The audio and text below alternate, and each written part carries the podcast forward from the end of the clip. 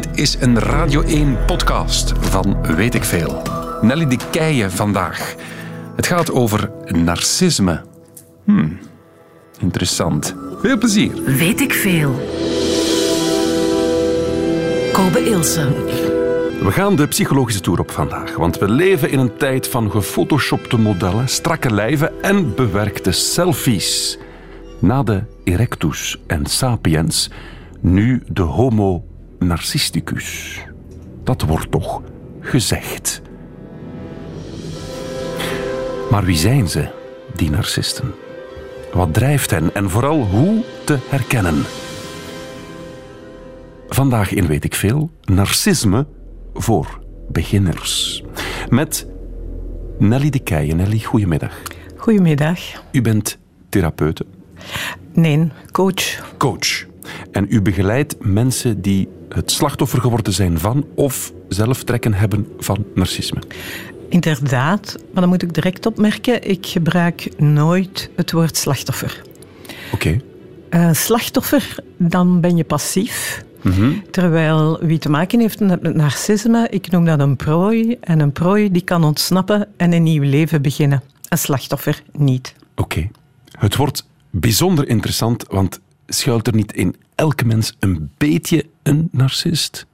Hopelijk, maar dan gezond narcisme. Voilà. We zijn goed vertrokken, Nelly.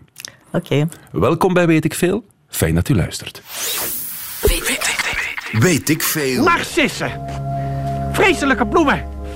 Dat giftige geel. Bah, alleen het woord al. Narcissen. Voorspelt niet veel goeds.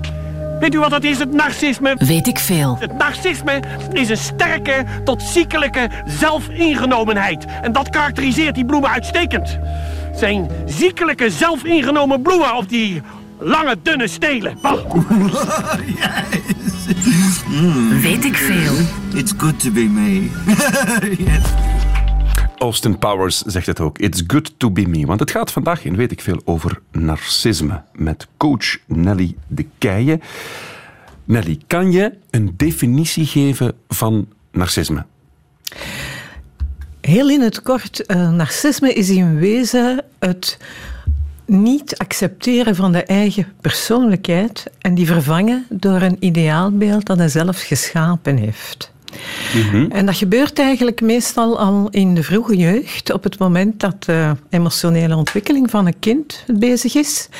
Als dat kind die emotionele realiteit niet aanvaardbaar vindt, niet leefbaar vindt, gaat het zich een droomwereld schapen. Ja. Nu, elk kind schept zich een droomwereld, hè? Maar in een normale emotionele ontwikkeling groei je daardoor. Terwijl als een narcist ouder wordt, die maakt geen onderscheid meer tussen zijn eigen persoonlijkheid en het beeld dat hij zich geschapen heeft. En hij gaat constant bevestiging zoeken van dat beeld dat hij geschapen heeft. Dus hij maakt van zichzelf een soort fantasiebeeld en gaat vanaf dan leven zoals die zijn eigen fantasie. Ja. Oké. Op het forum is er al een reactie. En die schrijft, of die luidt: de narcist zuigt zijn prooi helemaal leeg, zoals een vampier, en gaat dan verder naar het volgende slachtoffer. Eenmaal je zijn trucs en technieken hebt doorgrond en je hebt het overleefd, herken je ze van op een kilometer afstand en loop je er met een grote boog omheen. Klopt dat leegzuigen? Absoluut. Dat is een van de kenmerken die een destructieve relatie betekent, mij een narcist. In een goede emotionele relatie krijg je energie. Daar is 1 + 1 = 3 of 4 of 5. Ja. In een destructieve relatie wordt je leeggezogen, je energie. En dat is wat een narcist nodig heeft. Die heeft altijd bevestiging nodig van dat beeld dat hij geschapen heeft. Dus hij zuigt de energie leeg. Want eigenlijk is zijn hart een emotioneel groot gat dat nooit niet gevuld geraakt. Dat is een bodemloze put. Mm-hmm. Dus je zaagt energie van anderen en emoties van anderen om dat te vullen, maar dat lukt niet. En daarom, mensen die daarmee te maken hebben, hebben het gevoel van: ik ben compleet leeggezogen, ik ben niemand meer. Nu, als ik denk aan narcisme voor deze uitzending, dan denk ik dat ik redeneer zoals heel veel mensen. Dan hoor ik in narcisme ook, of denk ik ook aan egoïsme, egocentrisme, dat soort dingen. Klopt dat? In zekere zin wel, ja, want Een narcist is altijd op zichzelf gericht. Wat hij ook doet of zegt, ook al lijkt dat empathisch, dat is altijd met de bedoeling om iets te bekomen. Om er zelf beter van te worden. Dus als de narcist dan vriendelijk is tegen iemand die ongelukkig is, dan is dat eigenlijk om zichzelf een goed gevoel te geven van kijk eens, ik luister naar iemand die ongelukkig is. Ja, zo zou je het kunnen stellen. Oké. Je hebt een website. Ja. En daar staat een leuk testje op. Nu ja, leuk, hè, want het is ja, eigenlijk wel fijn. Want de test is je partner, collega, vriend of vriendin, familielid, is dat een narcist? We gaan eens kijken. De eerste vraag. Eerst liefdevol, dan minachtend. Voor de buitenwereld blijft hij, zij, altijd charmant, ja of nee. Dus dat is wat je net al gezegd hebt. Hè? Een narcist kan zeer charmant overkomen. Meestal naar de buitenwereld, of zeg maar altijd. Dat is net, ze willen een imago scheppen en dat imago, daar mag niet in geraakt worden. Ja. Het is pas face-to-face, onder vier ogen, dat je de werkelijke aard begint te zien. Oké. Tweede vraag. Superieur en arrogant. Zijn of haar behoeften gaan altijd voor op de jouwe. Dan, dat is toch ook egoïstisch dan? Dat is dat aspect. Vooral aan zichzelf denken. Ja, maar er is een verschil tussen gezond egoïsme, wanneer je voor jezelf goed zorgt, ja, en het egoïsme dat gaat ten koste van andere mensen. Hoe bedoel je? Ja, als jij door voor jezelf te zorgen of door egoïstisch te zijn, andere mensen schade berokkent en je daar niks van aantrekt, dan is dat een narcistische trek. Ah ja, een beetje bloedzuiger, wat ook al op het forum werd gezegd. Ja. De energie van iemand anders nemen om zelf je energievat te vullen. Inderdaad. En dan, dat vind ik raar, weinig of geen empathie. Terwijl je zei net zelf van een narcist kan zeer goed doen alsof. Maar echte empathie, dat wil zeggen je verplaatsen in de emoties en de gevoelens van iemand anders en dat meevoelen. En dat doen zij niet, dat kunnen ze zelfs niet. Want eigenlijk door dat imago dat ze zich geschrapen hebben, hebben ze zich afgesloten van hun gevoelens. Ah, ja. Dus zij weten wel wat dat ze met jou doen en dat ze jou iets aandoen, maar dat trekken ze zich niet aan. Oké. Een pathologisch leugenaar en bedrieger. Onwaarschijnlijk hoe creatief een narcist kan liegen en bedriegen. Is het waar? Oh, ik lach nu, maar dat is eigenlijk helemaal niet om te lachen. Nee. Maar je zei het zo schattig. Onwaarschijnlijk hoe creatief ze kunnen zijn. Ja, als je er afstand van kan nemen, dan moet ik eerlijk zeggen, ik heb bij momenten in mijn leven toch wel wat narcisten tegengekomen. Geef eens een concreet voorbeeld van een pathologische leugen of dat je zelf hebt meegemaakt. Wel... Iemand die bijvoorbeeld zelf een eigen rampscenario heeft meegemaakt. Maar als hij dat vertelt, gelijk als dat gebeurd is, ja, dan komt hij daar niet goed uit. En die kan dat dan voorstellen zodanig dat dat een prestatie is van hem. Dat dat iets is dat hij fijn heeft gedaan. Ja. Ik ga dat nu niet in detail zeggen, want dan weet de persoon in kwestie onmiddellijk waarover dat ik het heb. Ja. Maar ook op het werk bijvoorbeeld, Als er iemand anders iets goed gepresteerd heeft, dan kunnen ze dat naar zich toetrekken alsof dat hun prestatie is. Ja. En als het fout gelopen is, ja, dan is het de fout van iemand anders. Elke opmerking is persoonlijke kritiek, is ook een vraag in de test. Dus weinig kritiek kunnen verdragen. Totaal geen, eigenlijk. Geen. Ja, want door kritiek te geven, en dan bedoel ik met kritiek ook positieve kritiek, feedback, dat verdragen ze niet, want dat tast dat imago aan dat zij gecreëerd hebben. En daar willen ze kost wat kost aan houden. En gezien het feit dat ze helemaal geen zelfreflectie doen, voor feedback te aanvaarden en voor kritiek te kunnen ontvangen, moet je aan zelfreflectie kunnen doen en kunnen zeggen voor jezelf van ja, wat heb ik goed gedaan, wat heb ik fout gedaan, wat kan ik beter doen? Dat doet een narcist niet. Nog twee vraagjes die ik ga eruit pikken. Ondermijnt jouw imago bij anderen? Dat vind ik bizar, want je zou denken dat hij enkel met zichzelf bezig is, maar hij gaat dus ook anderen hun imago ondermijnen, om zichzelf dan groter te maken. Ja, dat hangt er vanaf welke situatie. Want het kan goed zijn bijvoorbeeld dat als je met een narcist samen bent, ja, dat hij gaat stoeven over jou en over wat dat je doet, want dat verhoogt ook zijn imago. Ah, ja. Maar als je een vorm van kritiek hebt gehad en dus eigenlijk een stukje hem hebt afgewezen, dat verdraagt hij niet. Dan gaat hij jou isoleren en maken dat anderen een ander idee over jou krijgen. Oeh, het zijn gewikste personen, hè? Absoluut. Het zijn intelligente mensen. Vaak. Want als je dit allemaal moet doen, dat vergt toch wel wat intelligentie. Ja, maar ze hebben ook levenslange trainingen. Het zijn geweldige acteurs, hè? En nog een laatste. Ook de laatste vraag in de test. Gemakkelijke prooi voor verslavingen. Ja. Dat vind ik wel straf, want dat is een teken van zwakte, en verslaving. Wel, kijk, als je naar de persoon zelf ziet die zich een imago heeft gecreëerd. Ik noem dat dan het masker in de narcisme-termen. Als je achter dat masker kijkt, daar zit helemaal niet zo'n persoon die zichzelf zo goed voelt. Daar zit meestal een heel klein persoon met een minderwaardigheidscomplex die zichzelf eigenlijk niet goed genoeg vindt. Maar dat niet kan tonen. Mm-hmm. Ook zich niet kwetsbaar kan opstellen. En wat is dan de link met verslavingen? Wel, dat is compenseren. Dat is compenseren, omdat ze dus nooit genoeg krijgen. Dat emotioneel gat is nooit opgevuld. Mm-hmm. Dan gaan ze op alle mogelijke manieren zorgen dat dat gevuld wordt. En als ze dan daar niet genoeg van krijgen, dan gaan ze te veel drinken, drugs gebruiken, te veel eten, seksverslaafd. Alle soorten verslavingen, daar zijn ze gevoelig voor. Ah, oké. Goed, wilt u zelf de coaches doen? De test is doen www.narcismecoach.be, daar vindt u de test. Zeer interessant als je het projecteert op je baas. Ik heb dat net eens gedaan. Ik denk dat ik van Jan heb. De hele wereld draait uiteindelijk toch om mij, weet je. Ik ben gewoon de beste van de hele wereld, op alle gebieden. Weet ik veel. En verder, ja, deze wereld draait gewoon alleen maar om mij. En ja, verder heb ik eigenlijk niks belangrijks meer te melden. Qua quote kan het wel tellen, want in Weet ik Veel gaat het vandaag over narcisme met coach Nelly de Keije, ervaringsdeskundige. Zei u daarnet ook al? Ja. U bent getrouwd geweest dan? Of hoe? Ja, eigenlijk begint het narcismeverhaal veel vroeger, maar ik toen geen weet van. Maar ik heb een zeer problematische relatie met mijn moeder gehad. Mm-hmm. Omdat zij de trekken had van... Absoluut. Het is van al wat ik in mijn leven meegemaakt heb, persoonlijk en op werkrelaties, was zij het zwaarste geval, ja. Hoezo?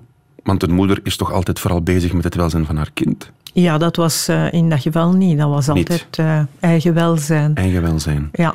En is het dan toeval of net het lot dat u dan uiteindelijk ook in een narcistische relatie terechtkomt of een relatie hebt met een man die narcist is? Nee, dat is geen toeval. In die zin dat door de relatie met mijn moeder was mijn eigen waarde totaal nihil.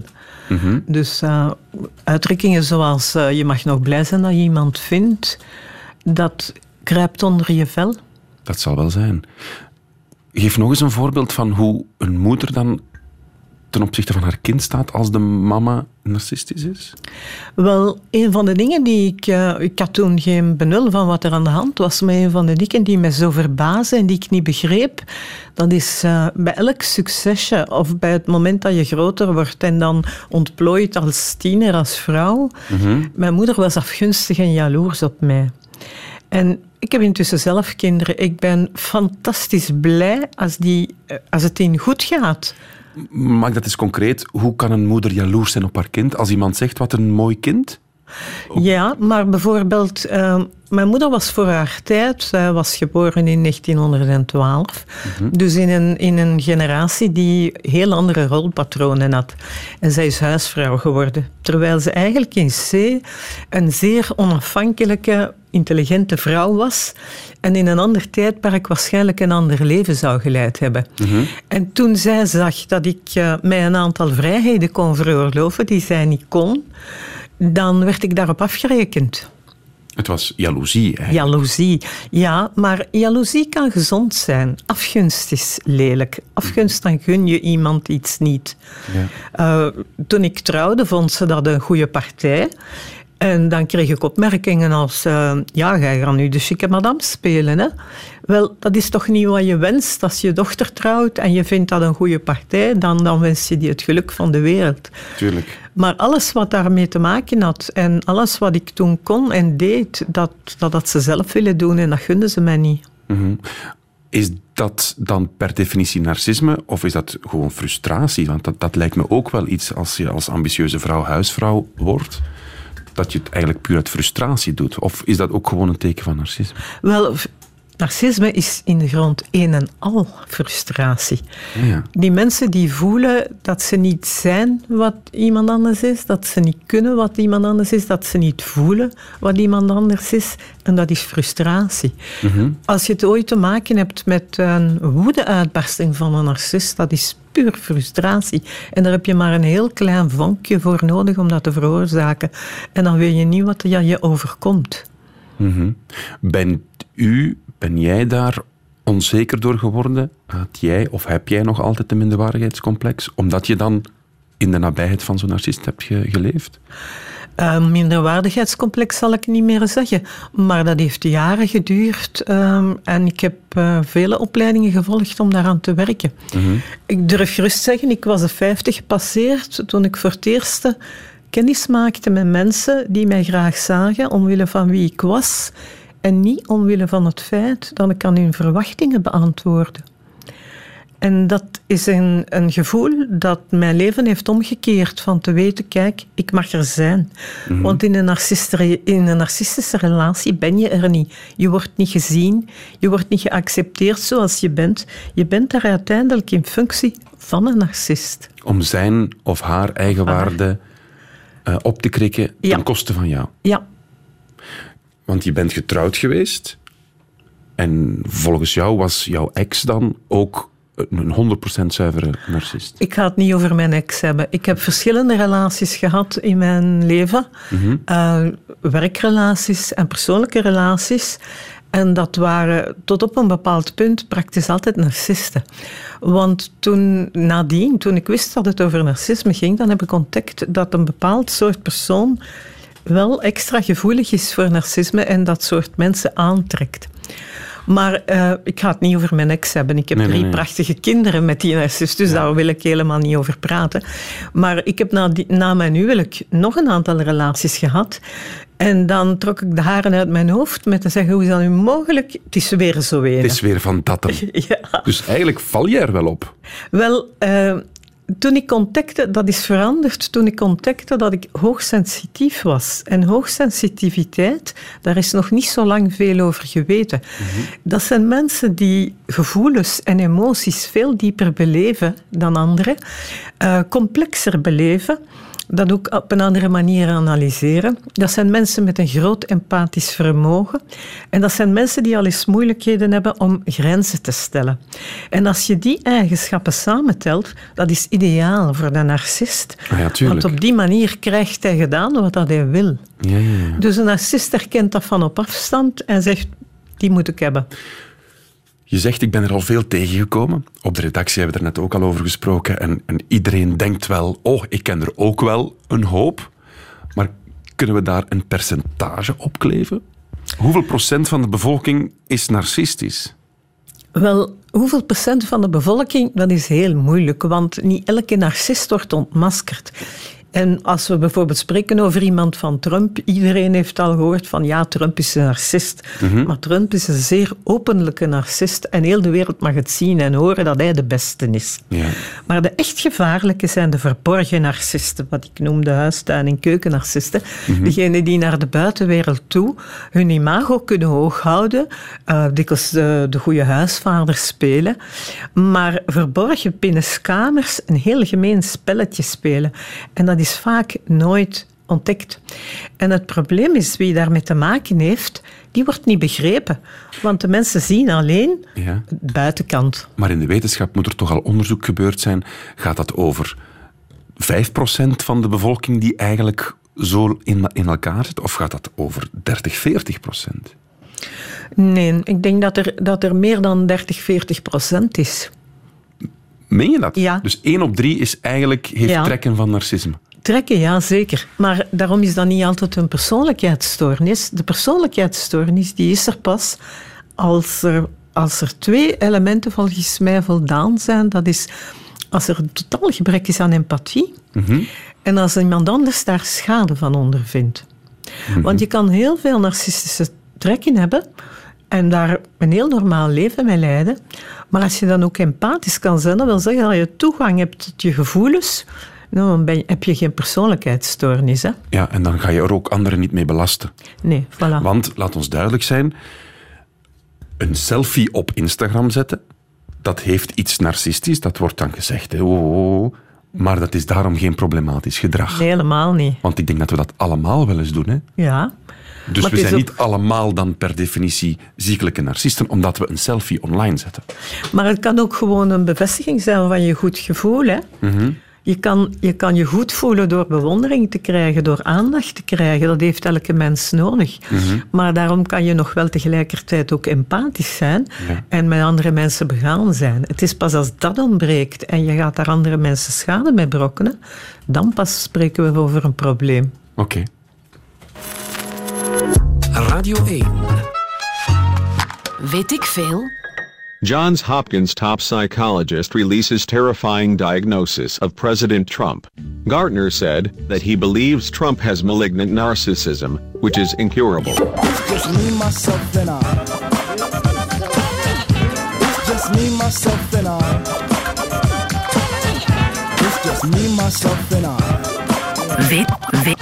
Weet ik veel. Me, myself and I. Het zou de narcist zijn die aan het woord is, want daar gaat het vandaag over. Narcisme in Weet ik Veel met Nelly de Keije, coach en ervaringsdeskundige. Begeleidt momenteel zowel slachtoffer als dader. Mogen we het zo noemen? Een dader? Is een narcist een dader? Wel, begeleiden. Ik begeleid die niet, want die hebben nooit een probleem. Ah, want ik was dat nu aan het denken.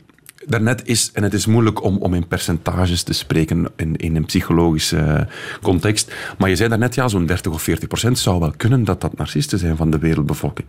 Dat is een hoop volk, dus zijn er op dit moment ook heel veel narcisten aan het luisteren, die zich dan niet gaan herkennen in wat ze eigenlijk wel zijn? Wel, mijn ervaring is, als ze zich herkennen, dan worden ze boos. Oei, dus als er nu al potten en pannen door de lucht gevlogen zijn in Vlaanderen, dan heb je thuis te maken met een narcist. Dan voelen ze hun imago doorprikt. Dat kunnen ze niet hebben. Ah, ja. Dus ofwel herkennen ze iemand anders, ofwel als ze zich ergens door hun imago doorprikt zien, dan worden ze boos. Want wat er ook fout loopt, is altijd de schuld van een ander. Narcisten hebben nooit problemen. Ah ja, het is nooit hun eigen fout. Nooit. We gaan een streepje geschiedenis erbij halen.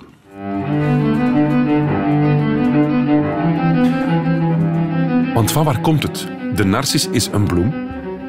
Komt het daarvan dat we dat soort mensen of dat soort eigenschappen narcisme noemen? Of is er een mooier verhaal? Wel, het is eigenlijk een mooi verhaal, maar een droevig verhaal. En dan moeten we teruggaan naar de Griekse mythologie. Mm-hmm. Was een heel mooie, knappe jonge man. De mooiste van de wereld, wordt er gezegd. En dat was Narcissus. En alle vrouwen en zelfs mannen werden daarop verliefd. En vooral de nimf Echo. En de nimf Echo, die was zo smoor verliefd op Narcissus. Die wou absoluut met hem trouwen. Maar Narcissus was niet geïnteresseerd. En van liefdesverdriet is Echo zich beginnen verwaarlozen, heeft niet meer gegeten, niet meer gedronken en is gestorven. Oeh. En haar vriendinnen, de nimfen, die waren heel erg boos op Narcissus en die hebben aan de liefdesgodin Aphrodite gevraagd om haar te wreken. En Aphrodite die heeft daar iets op gevonden. Zij op de volgende keer dat Narcissus in het bos ging wandelen, dan ging hij uitrusten aan de rand van een meer. Mm-hmm. En hij wou drinken in het meer en hij boog zich voorover. En dan zag je daar een prachtige jonge man in het water weerspiegeld. En hij werd verliefd op die jonge man en hij wou die grijpen. Maar als hij het water grijpt, verdwijnt dat spiegelbeeld. Tuurlijk. Dus dat was voor hem onbereikbaar. En dat is dan een straf, omdat hij ook van verdriet gestorven is, omdat hij nooit gekregen heeft wat hij wou. Mm-hmm. En hij is daar aan de oever van het meer gestorven. En dan heeft Aphrodite hem veranderd in een gele bloem, de narcissus. Ah, de narcis. Het komt uit de mythologie. Ja. En de nimf Echo, die heeft dan... haar lot was dan tot in het einde der tijden de stem van de mensen te herhalen. En in de bergen kan je die nog horen. Vandaar komt het woord echo. Ja. Dat hebben we ook weer al geleerd en weet ik veel vandaag. Interessant. En dat was dan ook onmiddellijk het eerste slachtoffer van de narcist Narcissus. Inderdaad, ja. Zoals er ondertussen vele zijn, want op het forum komen er wel wat reacties binnen. Ik denk dat heel veel mensen niet zichzelf herkennen, maar vooral hun baas of hun partner. Bijvoorbeeld, Filip. Mijn ex zegt tegen iedereen dat ik narcist ben, maar het tegendeel is waar. Gebeurt dit nogal? Ja, narcisten spiegelen. Elke kritiek die ze krijgen, of elke feedback die ze krijgen, die gooien ze terug. Mm-hmm. Dus zeg nooit tegen een narcist dat hij een narcist is, want dan ben je gezien, dan spiegelt hij dat op jou. Ja, dus gaan er in relaties wel wat elkaar verwijten. Uiteraard. Want het werkt in twee richtingen natuurlijk. Ja. Nog iemand. Max op het forum. Ik ben ontslagen door een narcistische baas met tranen in zijn ogen, zelfcompassie en met de handen voor de ogen, zei hij. Je zal wel weten dat het niet goed gaat met mijn gezondheid, maar we gaan u ontslaan om dringende reden. Er staat geen vraag bij, ik lees het gewoon voor. En Gerard op het forum. Iemand die heeft samengeleefd met een narcist, kan die nog ooit een gewone, normale relatie opbouwen? Ja, dat kan zeker. Maar dan moet je ten eerste, en dat is zo verschrikkelijk belangrijk... En dat is een van de redenen waarom ik doe wat ik doe. Dat is inzicht hebben in de structuren die er leven en in de manipulaties die gebeuren.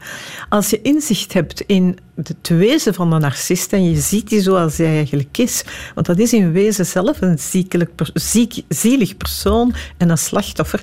Als je dat ziet, ga je daar al anders naar kijken. Dus inzicht is heel belangrijk. En dan werken aan je eigen waarde en je zelfvertrouwen, want dat is meestal heel erg vernietigd door de narcist. Omdat die je helemaal heeft leeggezogen om zichzelf energie te... Dus dat is wel een serieuze weg. En dat is niet in 1, 2, 3 gedaan. Maar dat is te doen als je echt beslist van ik wil uit die vicieuze cirkel. En dat is de reden waarom ik het geen slachtoffer noem. Want als je jezelf een slachtoffer noemt, dan ga je blijven de schuld op iemand anders stoken. En in het begin, als je verdriet en pijn hebt, is dat een normale fase. Je hebt verdriet, je hebt pijn, je wil daar iemand de schuld van geven, dus je wijst met de vinger naar de narcist. Mm-hmm. Dat is normaal, dat is een fase en daar moet je door. Want je moet zelf verder, je moet zelf veranderen. De narcist zal nooit veranderen. Jij moet veranderen. Mm-hmm. En jij kan daar terug aan werken. En dan naar jezelf kijken. En niet meer naar de narcist, maar naar jezelf kijken. Vragen, hoe komt het dat mij dat is overkomen? En als je die antwoorden goed begrepen hebt, dan weet je wat je moet werken. Mag ik nu eens advocaat van de duivel spelen? Ja. Want het is toch ook gemakkelijk als een relatie strandt om dan te zeggen van ja, mijn ex is een narcist. Gaat het in een relatie ook niet over voor jezelf opkomen en het niet zo ver laten komen dat iemand jou kan leegzuigen? Ja, maar dat heb je niet door. Dat heb je niet door, dat begint heel subtiel. Je voelt toch dat als je je niet goed voelt in een relatie, dat je daar iets aan moet doen. En is het dan niet gewoon een beetje zwak om daar niet tegen in te gaan? Wel, dat lijkt zo. Maar er is een point of no return. In het begin van de relatie is die narcist alsof je je soulmate hebt gevonden. Wat heeft hij gedaan? Die is ontzettend goed in uitzoeken wat jouw behoeften zijn. En hij geeft je dat schijnbaar, totdat je gewoon helemaal in het web zit. Mm-hmm. En je gaat die persoon ontzettend graag zien, want dat zijn dan dikwijls heel charmante, heel lieve mensen, ogenschijnlijk. En je geeft je liefde. En dan begint het spelletje. En dat begint heel subtiel met kleinigheden. En dan denk je... Oh, wat is zo'n kleinigheid? Een kleine vernedering. Je afwijzen op een bepaald ogenblik. Een relatie met een narcist is een soort van verslaving ook, weet je. Ken je het principe van de hond van Pavlov? Die... eten krijgt na een bepaald signaal. Het belletje? Wel ja, het belletje. De narcist werkt ook zo. Hij geeft jou liefde en je raakt eraan gewoon. En je raakt eraan gewoon, kijk, als ik dat doe, dan krijg ik liefde. En op een bepaald ogenblik krijg je geen liefde meer. Ga je zo verlangen naar die liefde en die aandacht. En dan krijg je die toch weer na een tijd. Ja. En dat werkt verslavend. En om daarvan los te komen... Ik heb met mensen gepraat die zeggen, maar Als je weet wat dat mij allemaal aandoet, dat is niet te geloven. En toch zie ik die nog altijd graag. Wel, dat is een stuk verslaving. Dat is niet omdat je geproefd hebt van de charmante kant, van de mooie kant, neem je die achterkant erbij. Wel, in het begin wel, ja. En dan op een bepaald ogenblik raak je daar niet meer van los. Mm-hmm. En er is nog iets waarom het zo moeilijk is. Dat is een narcist... houdt zich nooit aan afspraken, houdt zich niet aan regels, neemt nooit zijn verantwoordelijkheid, maar verwacht dat van jou wel.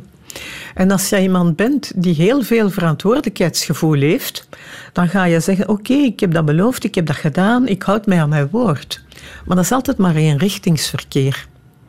En dat is het gevaar, dat je uit verantwoordelijkheidsgevoel ook in die relatie blijft. Op het forum. Hoe klim je zelf uit het dal na een leven van 31 jaar met een narcist? Je zelfbeeld staat onder nul. Dat is waarschijnlijk niet in één zin te beantwoorden. Maar u heeft het zelf gedaan. Geef LV, want het is een anonieme reactie, alleen enkel de initialen. Geef al eens een aanzet voor hem. Van de allereerste dingen, en dat zijn de punten waar ik op werk en waar ik mijn mensen mee begeleid, dat is inzicht. Hoe meer je inzicht krijgt, hoe meer je de narcist van op afstand kan zien. En dat je hem ziet in zijn ware proportie. En dan heel erg aan je eigen waarde en aan je eigen imago werken. En aan zelfvertrouwen en eigen liefde. Een van mijn klanten die had daar een hele mooie metafoor voor. Die zei, kijk, wat dat een empathisch persoon altijd doet, dat is proberen voor iemand anders te zorgen. Maar je kan niet meer voor iemand anders zorgen als je zelf helemaal leeggezogen bent. En dat is het verhaal van het zuurstofmasker in het vliegtuig, waar men altijd zegt, je moet eerst je eigen zuurstofmasker opzetten voordat je aan je kind denkt. Nu, elke ouder zou eerst voor zijn kind willen zorgen. Nee, je moet eerst zorgen dat je zelf zuurstof hebt, dat je zelf de energie hebt, voor je voor iemand anders kan zorgen. Mm-hmm. Dus 1, inzicht. 2, eigenwaarde. En dan grenzen stellen. Oh, zo belangrijk. En de hoogsensitieve mensen waar ik daar juist over praatte, die hebben meestal problemen met grenzen stellen. Je voelt zo goed aan wat een narcist wil. En je bent, omdat je die graag ziet, geneigd om dat te blijven geven. Totdat je leeg gegeven bent. Er kwam ook een vraag waar die test die we in het begin even snel hebben doorlopen. Er staat een test online om te zien of je partner of je baas trekken zou kunnen hebben van narcisme. Het is geen wetenschappelijke test, denk ik. Het is op jouw website. Ja, maar het is wel gebaseerd op wat ze noemen de DSM. De DSM, dat is de diagnose die psychiaters stellen. Ah, oké, voilà. Op dus die karakteristieken. Mocht u dat interesseren, www.narcismecoach.be en dan kan je doorklikken naar test. Weet ik veel. Donald Trump is al gepasseerd. Ja, maar die maakt er een punt van om het zelf aan de wereld te vertellen. Hè. Dat is zo'n duidelijke open narcist. Ja. En ik denk, moest je het hem vragen, dat hij er nog trots zou op zijn ook. Mm-hmm. We gaan uiteraard geen namen noemen over politici van vandaag, want dat is lastig als openbare omroep. Maar kijk eens in onze maatschappij. En een Erdogan, denk ik dan, in Turkije. Dat is toch ook iemand die zichzelf ongelooflijk naar voren schuift als grote leider. Hè? Ja, het wordt gevaarlijk wanneer ze hun macht... narcisme draait ook rond controle en macht. Hè. Mm-hmm. Wanneer ze die gaan gebruiken ter verheerlijking van zichzelf. En omdat je het over leiders hebt, zou ik eventjes willen vermelden van, dat is een ontzettend groot verschil. Als je het over leiders hebt, ook in bedrijven, er is een ontzettend groot verschil tussen leiderschap vanuit liefde en leiderschap vanuit angst. Mm-hmm. Leiderschap vanuit liefde, en dan heb ik niet het melige begrip van liefde, maar liefde met te zeggen van, kijk eens, ik ben begaan met mijn medemensen, ik ben begaan met het bedrijf, zullen we er samen iets goed van maken? En dan kan je dat leiderschap vanuit liefde motiveren. Ja, want soms moet een leider ook gewoon flink zijn en hard zijn, en dat is toch niet altijd narcistisch, om andere mensen wel eens op hun plaats te zetten. Dat wil daarom niet zeggen dat je dat doet om zelf groter te worden. Hè? Nee, absoluut niet. Maar ook dan is het begaan met de medemensen. Mm-hmm. Maar als je ziet dat je macht moet halen uit het angst aanjagen van mensen, dan is het narcistisch. Mm-hmm. Bijvoorbeeld... je hebt zelf Erdogan genoemd. Hè?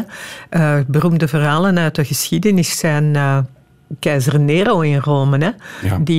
Die zich God waanden, hè? Die ook controle en macht en angst aanjagen. Hè? Dus eigenlijk kunnen we zeggen, op het niveau van CEO's of hoge politieke posten of sowieso in de maatschappij, de betere klasse, daar zullen waarschijnlijk procentueel meer narcisten zitten, omdat die daar terechtkomen. Vaak, maar niet altijd. Ik wil toch wel een naam noemen. De persoon is overleden, dus het spijt me voor wie daar nog een goede band mee had. Maar bijvoorbeeld Didier Belles. Van Belga kom vroeger. Ja, okay. Heel moeilijk persoon om mee samen te werken. Geen respect voor zijn medemensen. Mm-hmm. Conclusie, liefde is alles. Dat wou je nog snel zeggen. Hè? Kan u dat op 5 seconden, want de tijd ontbreekt ons. Ja, iedereen is op zoek naar liefde. Alleen op welke manier, want daar draait het uiteindelijk allemaal om. Nelly de Keije. Dank u wel voor dit uur. Mooie radio. Radio 1. Weet ik veel? Dit is het einde van deze podcast van Weet ik veel. Weet ik veel is trouwens een programma van Radio 1. Op radio1.be vindt u nog veel meer.